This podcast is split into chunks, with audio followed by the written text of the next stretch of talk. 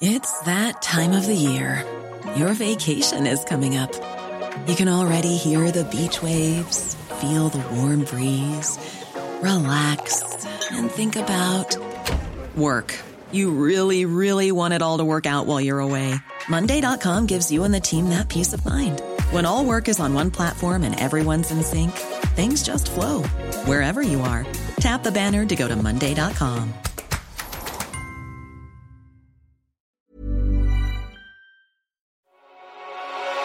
It's The Wonkhe Show. We're talking graduate outcomes, renters reform, and free speech again. It's all coming up. There's a kind of seems to be a moral panic developing Hmm. about the shortage of places in elite higher education, and that you know that actually there aren't going to be enough enough places in the inverted commas top universities, and actually those kinds of data kind of push another narrative that actually think about not the institution but the quality of the course you're doing and, and actually that, that shortage isn't really something to worry about if you can find a program Welcome to The Wonkhe Show, your weekly way into this week's higher education news, policy, and analysis. I'm Wonkhe's editor in chief, Mark Leach, and joining me to skim the HE policy waters this week are three fabulous guests as always. In Lancaster, it's Paul Ashwin, Professor of Higher Education at Lancaster University. Paul, your highlight of the week, please. Um, this week I've been helping the University of Sussex with their education and scholarship promotion applications, and there were just some really inspiring examples of scholarly educational leadership. So that was my highlight. Nerd.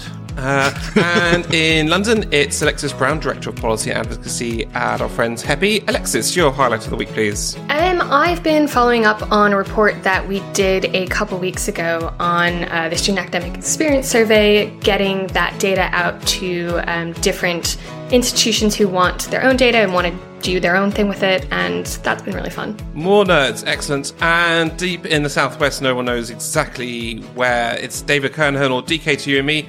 Uh, DK, your highlight of the week. Well, I built a guitar fuzz pedal into a into a small metal uh, chicken, and then gigged it on Saturday night, and it sounded fantastic. Wow, I don't even know where to go from there. Uh, but let's start the week with graduate outcomes, a bunch of new data. Paul, lead us through it.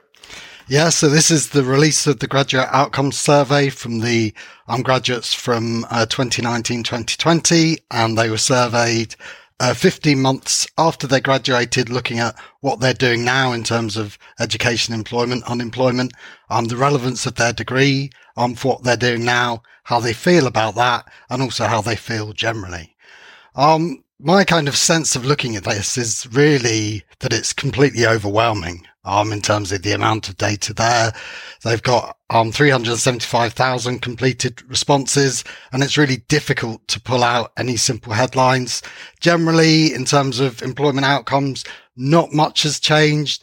The big change is in relation to increased levels of anxiety, particularly for those employed and those unemployed. What that means is unclear. I think it kind of raises, potentially raises some issues about how universities prepare their graduates for the world, but, but it's kind of hard to tell. And I think the main thing that comes across for me are the day dangers of the way um, this data gets aggregated. So um, DK did a really nice piece on Wonkhe in relation to this. So first of all, well, if you aggregate subjects to a high level, then the kind of outcomes fall in the way you might expect. But actually, if you look at individual subjects, there are some quite surprising findings. I think DK pointed out that computing graduates seem to be the most likely to be unemployed. And similarly, in relation to aggregation, the madness of aggregating these outcomes at an institutional level. Um, but of course, that's what lots of people want to do, even though it's incredibly unhelpful in terms of telling us meaningful things about the outcomes of graduates' education. Uh, and, and just in case anyone's not been paying attention for the last uh, five years of HE policy, why do people want to aggregate it on an institutional level? Just, just humour me a second, Paul. Um, well, I, I guess there's two two main reasons for that. One is for league tables and to talk about the quality of particular institutions, but that's not just about league table. That's that's also about um, government policy and wanting to identify um, low value providers and to do it more at a provider level than an individual course level. Yeah, right. Okay, got it. DK, you've been knee deep in this data, um, and I guess my first question is what is new about the sort of glut of it that's come out in the last um, the last few weeks?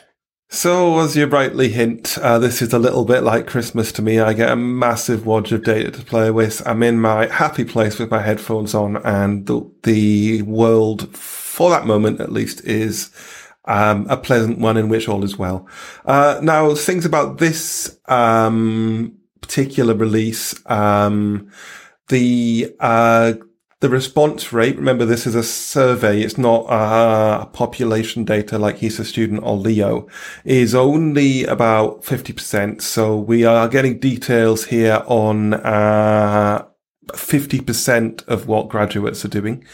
Um, um, as Paul has pointed out, I've got a pile of stuff here on the site, um, and in particular, um, my key thing was I was surprised how normal this all is. Because if you think about graduate outcomes, we started it, we did the first year, and then we had a year uh, that was actually conducted during the pandemic the like uh, main part of the restrictions of the, the pandemic. And then we had this year, which was graduates that literally uh, graduated into the pandemic. You'd think if you were going to um, design three sets of external circumstances that would make a survey look really weird, that these would be the three years that you would choose. But uh, it is we have got a normal emerging. It is actually a, uh, possible and reasonable to compare to previous years. The changes you are seeing in the most cases are quite small. And that was the big thing that surprised me, uh, to be honest, just how normal it all was. I mean, I think, first of all, it's a testament to our graduates that they've managed to weather such a tumultuous time so well and that things have been so consistent. Uh, I'm not surprised that graduates are feeling anxious. This chimes very well with what we found in uh, the Student Academic Experience Survey earlier this year, uh, that students were almost as anxious as they were last year, um, this year, even though the worst of the pandemic uh, has passed. If I'm right as well, um, graduates would have received this survey um, in September, November last year, which would have been before the cost of living crisis even hit. So I, I, I guess I wonder whether they're feeling even more anxious now. Yeah, I mean, I mean, Paul, um, does it does that kind of chime with what you see in students that you interact with at Lancaster? Um, I, I, think certainly the kind of um, robustness of students. In, in, fact, we've been doing a project where we'd started tracking chemistry and chemical engineering students through their undergraduate degrees, and we're now in a second stage of that project, um, tracking them through the first three years of their graduation. And, you know, there's a real sense in that data of this is a strange time. There is a sense of anxiety, but there's also a real sense of how studying for their degree has prepared them to engage with the world. So, so, so, you know, yes, th- there's a sense of anxiety. There's something to keep an eye on there. But really, what comes across from our research, but also from this data, is the value that students feel they get from the knowledge they engage with in their degrees. I mean, we're talking. It's, it's obviously madness to aggregate on a on an institutional level, but it's not going to stop um, ministers and regulators, is it, DK? It's absolutely not. I mean, this is uh, the graduate outcomes data is built into the B3 um, regulatory uh, requirements, built into uh, TEF, and uh, we didn't quite get the terrible uh, round of stories I was expecting from the press. I imagine they'll come as people dig into the data. But I mean, just to forestall those, I can give you a couple of um, fascinating institutional facts from the data. If you are eating uh, toast or drinking tea while listening, please put down those items now, as you may drop them. So, uh, graduates at the University of Suffolk are more likely to be in a highly skilled role than graduates from Exeter. Um, and um, the graduates of the University of Cumbria are least likely in the whole sector to be unemployed in England. So that's a better rate of either employment or further study or other activity than Oxford, Cambridge, Imperial, all the rest. Um, and there is a strange effect with specialist art courses in that specialist art courses um, and art providers students are more likely to report that if they are in full-time work, then that is not um, meaningful uh, full-time work to them. Uh, if you want to find meaning in your work after graduates, the university for you is the University of Buckingham, apparently. Now, the, I s- say all this stuff with a huge bundle of um, caveats. Institutions, of course, are built up of a lot of different subject areas in differing proportions, and there is a subject effect on, on graduate outcomes. There's also a regional effect because um, graduates tend to come to uh, um, universities and kind of go out from universities in many cases into their local area and local areas have different levels of um, graduate and other employment available. Um, we also need to think about the characteristics of students. Each uh, kind of uh, provider, each particular provider, in fact, will recruit students from a different range of backgrounds. And your background before HE has got a huge impact on your graduate outcome after your degree. Now, if I was designing a system of regulation, I would not be looking at outcomes data in terms of institution just because there's so many things you need to control for even if you look at something uh, basic and obvious like response rate, then the um, proportion of graduates that complete the survey, uh, that ranges right the way from up to 80% from a few colleges, something like 70% at RVC, uh, places like that, right the way down in a few colleges, we're at 0% or uh, 5%. If you want a largish HE provider, you'd go for something like the Royal Central School of Speech and Drama at 36%. So there's a huge range in response rates. Uh, HESA have done a, um, a load of work on if there is anything strange about the graduates that respond. There's really not enough data to show but that is also likely to be a different effect by different uh, uh, providers. We also know, maybe Paul can say more about this, that certain providers ha- have been actively encouraging their students to respond to this survey in full. Other other uh, providers have not. The last thing I wanted to say is in terms of anxiety, what I'm starting to think is that we're putting in a lot of interventions, and these are timely and good interventions uh, around student mental health. We don't really have anything for students after they graduate. And I'm wondering what kind of support providers could uh, actually better offer alumni after they graduate, especially in the early years where everything feels difficult and it might occasionally feel like you're not really on the career path you want to be on. Is there room for providers to be doing that kind of stuff? Yes, absolutely. They um, there is. Is this something that is going to cost money, that is going to need staff to do? Yes, it is. So it is a question of uh, priorities and if this is something that we should be funding at a national or provider level or not. Can I pick up on a couple of those things? Cause, yes, cause please, Paul. They, they, they raise really interesting issues. So, so first of all, you know, the thing you, you know, the differences you're pointing out between institutions is really important in the context of there's a kind of seems to be a moral panic developing mm. about the shortage of places in elite higher education and that, you know, that actually there aren't going to be enough, enough places in the inverted commas top universities. And actually those kinds of data kind of push another narrative that actually think about not the institution, but the quality of the course you're doing. And, and actually that, that shortage isn't really something to worry about if you can find a program that's important. The, the second thing, you know, is, is my sense of largely what the kind of leveling up agenda has been. Um, in kind of policy rhetoric has been a kind of flattening out it's about saying actually individual differences don't matter. We expect the same of everyone. And, and as DK's pointed out, all that does is kind of mask inequalities.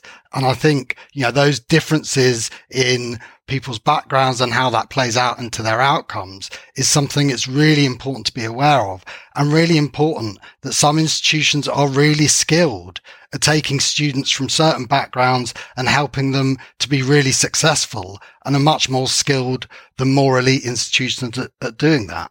And then thirdly and, and related, I think the point about how universities and higher education institutions prepare their graduates or support their graduates into the world. You know, what is a contract post graduation? How do we enable our graduates to make a meaningful contribution to society, not just in terms of employment, but in terms of community engagement and other things? And I think there's a really interesting piece there that can make, help universities to become much closer to their communities if they can think about what they do with their graduates in supporting them in the early years post graduation. So we did a bit of research and it was specifically on international students and what they expected from their career support after they graduated. And we found that actually a surprising amount of uh, graduates found or expected their institution to provide them with career support um, for you know at least five years after they had graduated.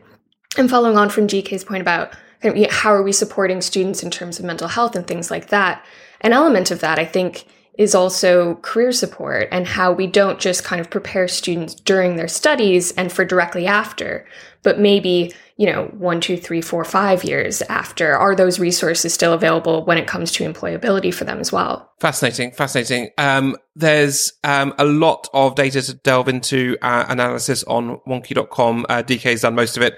Um, we'll put all the links in the show notes if you want to uh, dive even deeper. But Let's see who's been blogging for us this week. Hi, I'm Amanda Lamb, and I've been working in the research and innovation space for the last 20 years. When we think about innovation, we often focus on the shiny new products or technologies that can transform user experiences. However, if we are truly going to support products to realise their maximum impact and benefit, then we must first focus on the underpinning systems that support innovation. And there are so many excellent examples around the UK already. I'm specifically thinking about the research clusters and how they allow the development of a critical mass of expertise focused on common problems. We really should be capitalising on these experiences more and building in the time and space to understand what works well, what's missing in the system, and what needs to be changed because I think by building the right foundation and fostering the right culture to go with it, we can grow innovation systems that will enable the UK research base to be transformative both now and for the next generation of future leaders. Right, the government in Westminster is out with a new bill all about renters reform and has quite a lot of implications for students and university cities. Uh, Alexis, talk us through it. So, last week, the Department for Levelling Up Housing and Communities published a white paper on how to create a fair private rental sector. It has significant implications for students because it argues that students should have the same rights as any other private renters. Not something that you would have thought would be terribly controversial. Uh, so, this would mean that if students, for example, wanted to leave their accommodation at two months' notice, they would be allowed to do so. There's also going to be a new ombudsman to help enforce tenants' rights. And landlords will, for example, have to pay back rent if accommodation isn't up to standards, which all sounds pretty positive to me. Uh, but landlords aren't happy because it's going to make it more difficult for them to lock students into 12 month contracts.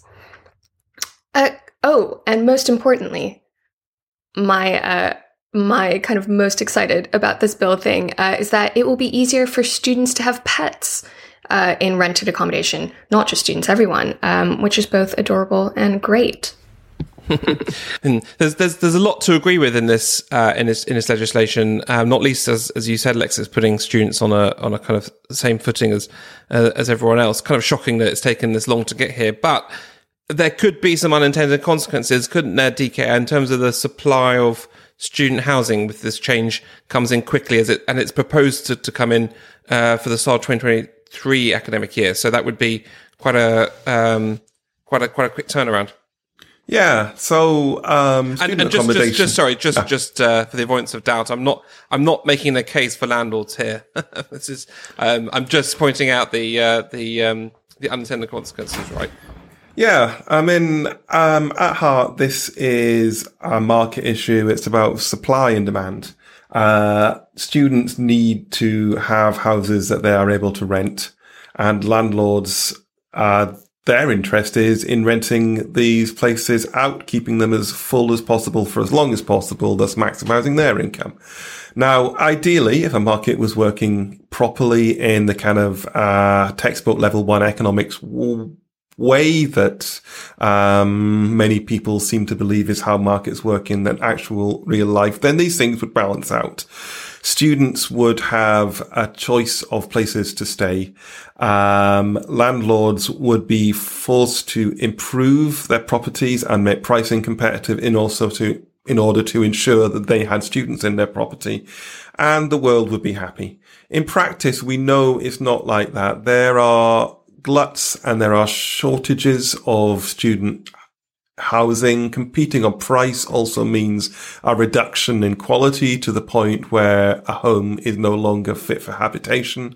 And it is for these reasons and many others that the Department for Levelling Up and all of the rest of the things that they've given to Michael Gove to do because nobody else in government is smart enough to do them have decided to take this issue on. As Alexis says, it's long overdue.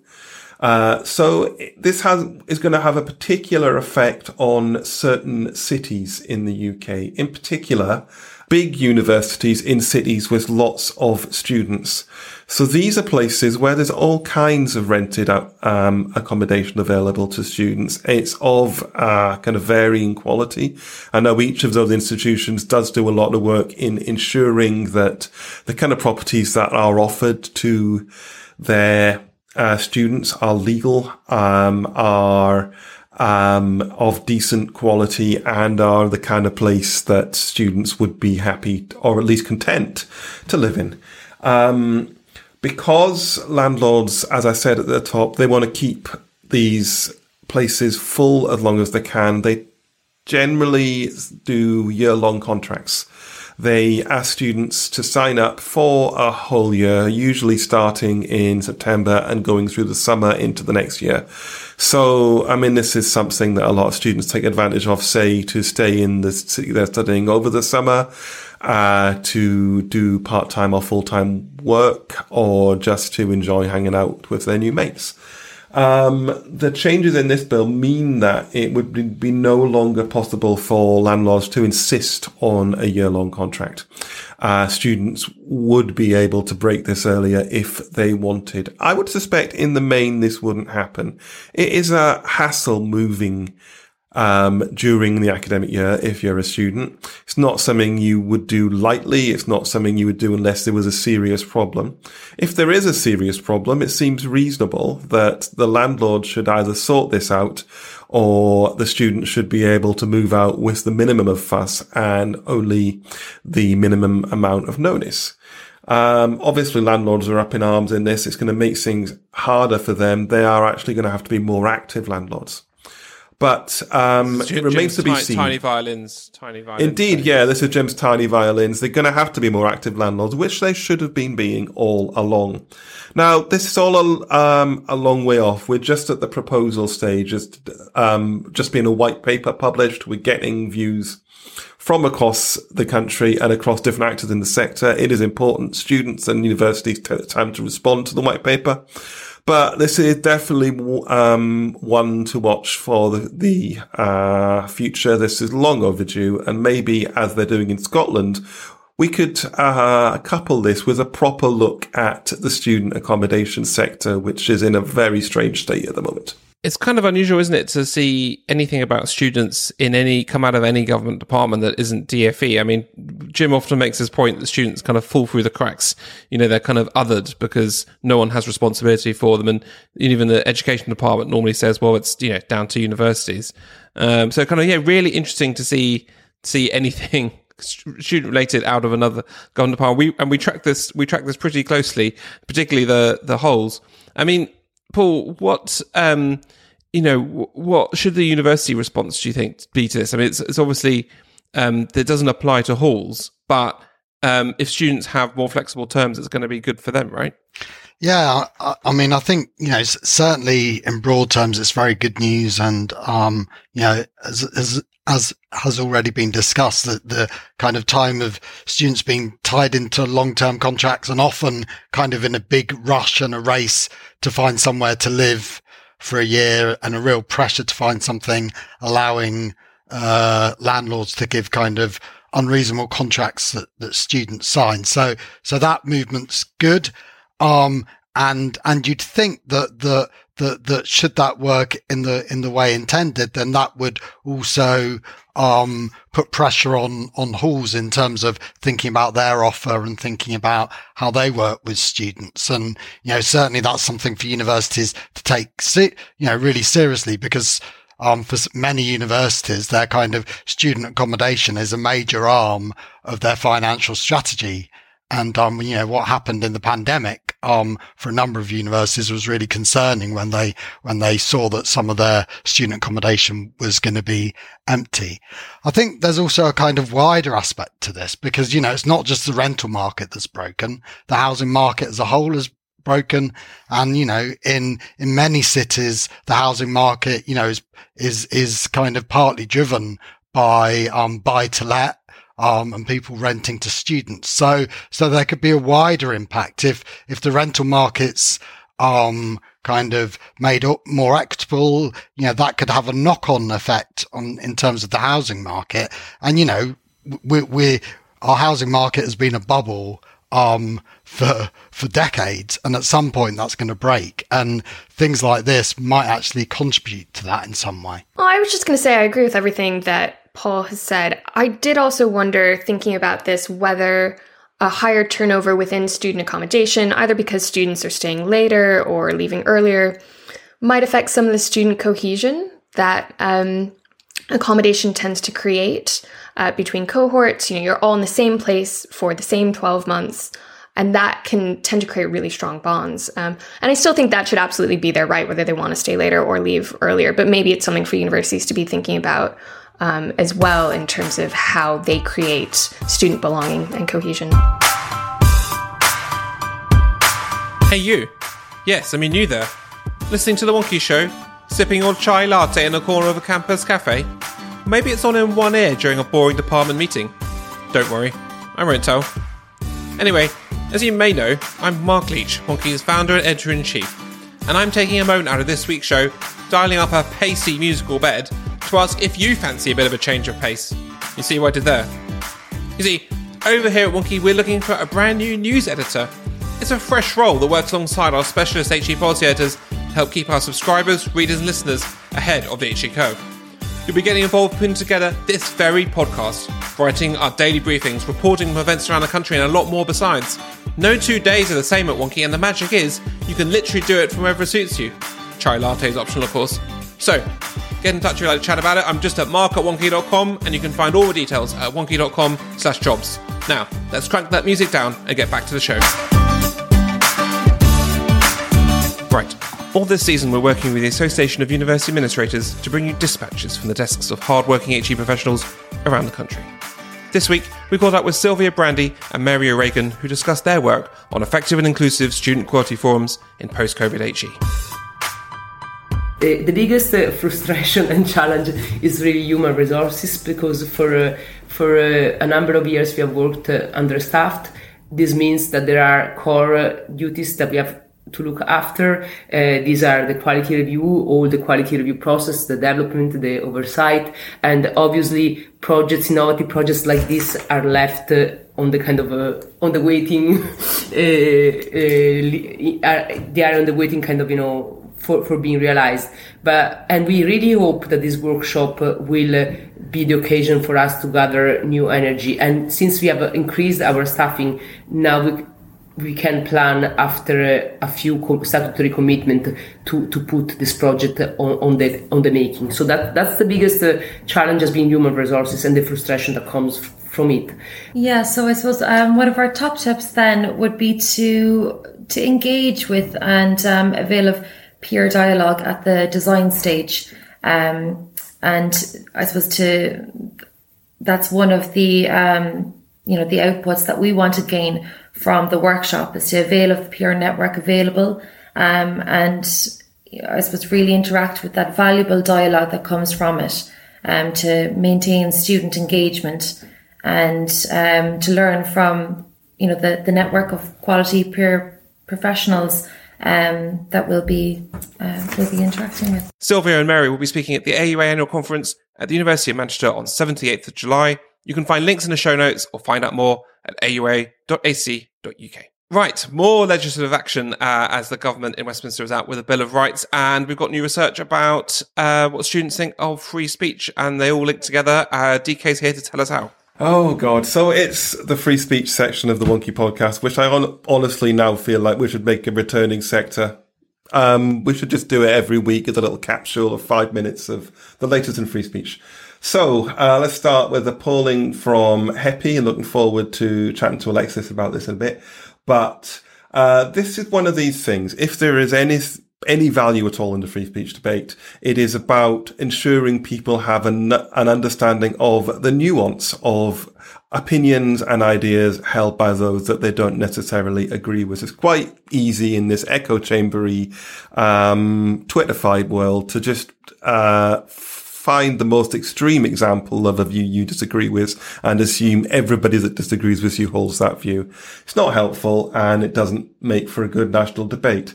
And it's exactly what's happened in the launch of this data. This is actually quite a nuanced set of data.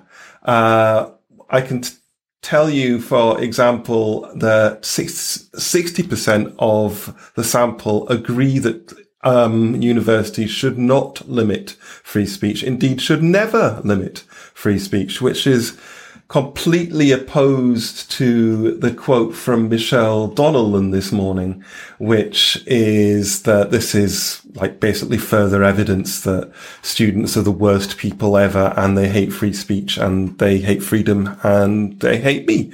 Uh, so there's a lot 11, of nuance. Sorry, eleven percent. Eleven percent want conservatives banned from campus. Yes, eleven percent want the conservatives uh, uh, banned from campus entirely, and this is the same segments. You know, uh, the big tension in this to me is the old classic freedom of speech, freedom from harm. Students, if I can characterize them from this survey, eh, they are in favor of freedom of speech, but they do not think it is worth um, risking discriminating against their peers or hate speech against their peers in order to get there. So there is no free speech absolutist in the uh, Toby Young mold here. Uh, but there are also none of the trembling snowflakes of popular imagination. Neither of these things exist outside of Toby Young's head. And if we can all get out of Toby Young's head, I think we're all going to be much better off. Alexis, um, so this is a really interesting poll out, out of HEPI this week. Um, and I think, is it, is part of this that, so students are more likely now to support things like no platform policies where it helps uh, make campus a more kind of inclusive and, and, safe place and more, and they're able to speak out better. Can you, can you see why Michelle Donelan has jumped on that to use it as an example of why students want to shut down debates? It's a, it's a weird circular, uh, kind of world we're living in, isn't it? Circular argument. Yeah, I think, I think it is really interesting. I mean, what is so interesting about this report is that because we're asking the same questions that we did in 2016, it means that the data is largely comparable and we can really trace how student attitudes and cultural attitudes maybe as well have shifted during that period. And look, there is the obvious potential for this report to be interpreted by some as evidence of students becoming more intolerant or more closed-minded. But I think there's actually a really positive story to be told here about students becoming more sensitive to what their more marginalized peers might be going through. Um, for example, that 79% of students believe students who feel threatened should always have their demands for safety respected. That sounds like a good thing to me, right? I think, you know, we don't want students to feel threatened. We want them to feel safe. Um, or that 61% say, um, when in doubt, the university should ensure students are protected from discrimination we think discrimination is a bad thing, right? So this this is good that our students are sensitive to that.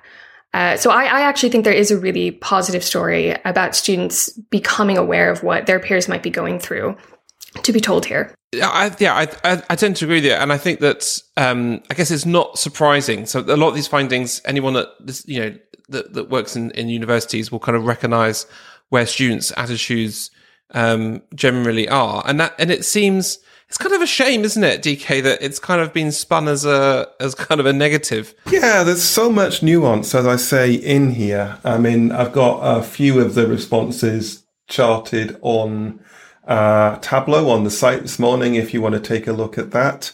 Uh, this is a service I could also offer to HEPI for a small fee, I imagine. So just to pick another couple at, um, just over 40% of students feel like a lot of student societies today are overly sensitive. So that's a fascinating finding to quite an interesting uh, question. This is students talking about their perception of other students. So you recall that like if you're asked about yourself, you're likely to be more positive about your attitudes. But if you're asked about other attitudes held by other groups of people, then you're more likely to be negative, which is an effect that has been used several times in this debate already.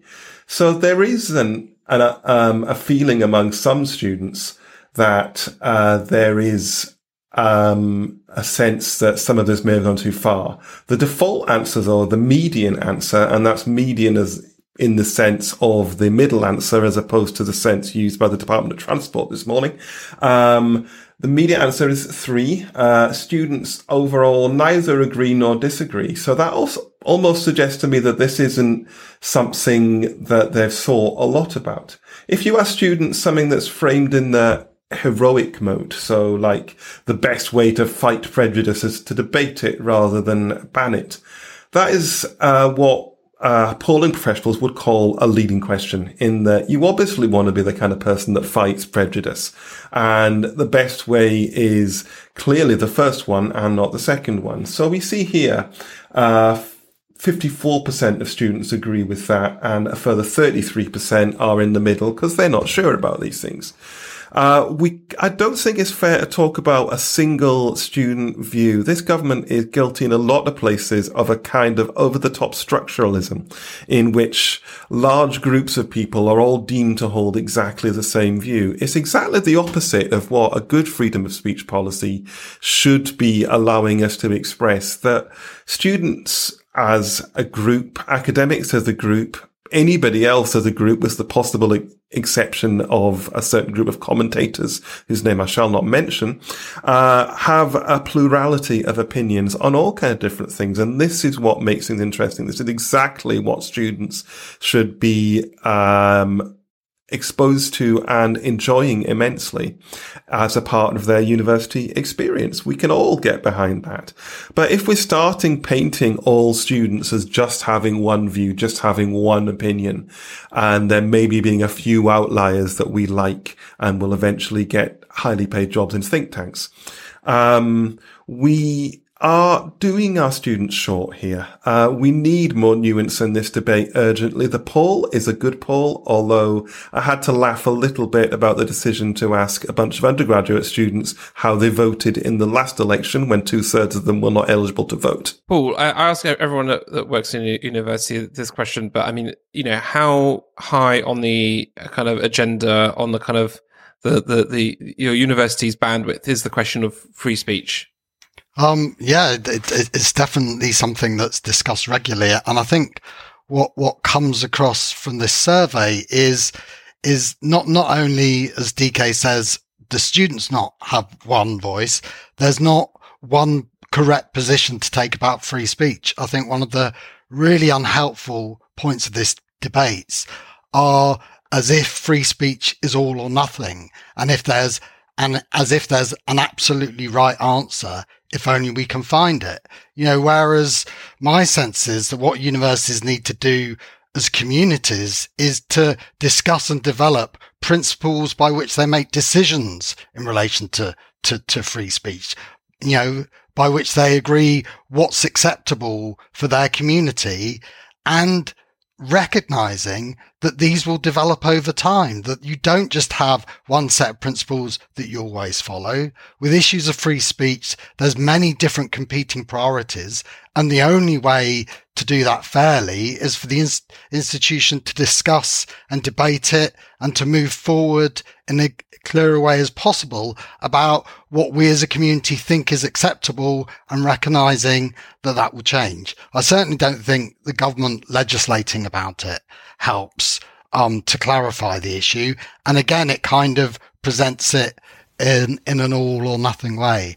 The other thing I think slightly unhelpful about, about the survey, but also about the government's position on it is the illusion of academic freedom and freedom of speech. They're two completely different issues and bringing them together in this way. You know, clearly there are some issues of freedom of speech that do relate to academic freedom, but really you know, I, I, would treat them separately because they because they're about different things and, there's different priorities at stake. Yeah, yeah. And speaking of government legislation, we've obviously been talking a lot about the the free speech bill going through Parliament at the moment, and we we, we talked about the latest progress on that uh, on the show last week. But DK, there's there's also a uh, proposed bill of rights from the government, isn't there, that replaced the um, human rights legislation of uh, of the past, um, and some funny kind of contradictions between the two, right? It's all wonderful, as I'm sure you can imagine. The Bill of Rights Bill, to give it its full and ludicrous title, is an attempt to play into the corner of opinion that thinks that we should leave the, Euro- the um, European Convention on Human Rights. We're not you going to. Eurovision leave. Song Contest right there. Yeah, um, I mean, obviously we should leave that as well, but that's another story. um, the European Convention on Human Rights, we're not going to leave that. That's still going to be the case. What the bill actually does is contradict the EHRC in numerous occasions. It means the government are going to be found guilty of being in breach of international human rights law more often, which is a great look for certain parts of the base. Uh, so although we there's not a huge amount in the bill directly on um, universities, there is an idea that a court must give great weight, which I'm assured might or might not be an actual legal term, to the importance of protecting the right to freedom of speech against other things. There are exceptions to this. The exceptions are largely when you are doing something that the government does not like. And, uh, for instance, something to do with the, the, um, right you may have to remain in the United Kingdom or stuff like that. Uh, in which case you do not have this great weight that is going to be weighed against you. Um, as Paul points out, all this really does is complicate things. There's been a whole swathe of legislation and policy announcements in recent weeks and months that are completely unworkable on even a fundamental level. Uh, now, we're recording this on Thursday morning before we have the results of two very interesting um, by elections. But this does feel like the activity of a government that knows it's not going to have to carry through a lot of these things. Um, so, um, in terms of repealing Section 3 of the Human Rights Act, or indeed any sections of the Human Rights Act, it, the Act is repealed in its entirety. Um, we don't really know what that means. Um, it's great news for lawyers. Uh, it's great news for those that like to kind of uh, puzzle out these legislative complexities. Um, in terms of actually helping people to support the right of free speech where they have it and to support the freedom of, harm that comes with that free speech, um, it's just going to make everything a load harder. So that's about it for this week. Remember to dig a bit deeper into anything we discussed today. You'll find links in the show notes and on Wonkhe.com. Don't forget you can subscribe to the podcast automatically. Just search for The Wonkhe Show via Spotify, Apple or Google Podcasts, or wherever else you listen. And to keep you and your organisation ahead of everything that's going on in UKHE, do head to the website to find out more about our subscription services. So, thanks very much to Paul, DK, and Alexis, and everyone at Team Wonkhe that helps make the show happen. Until next week, stay wonky.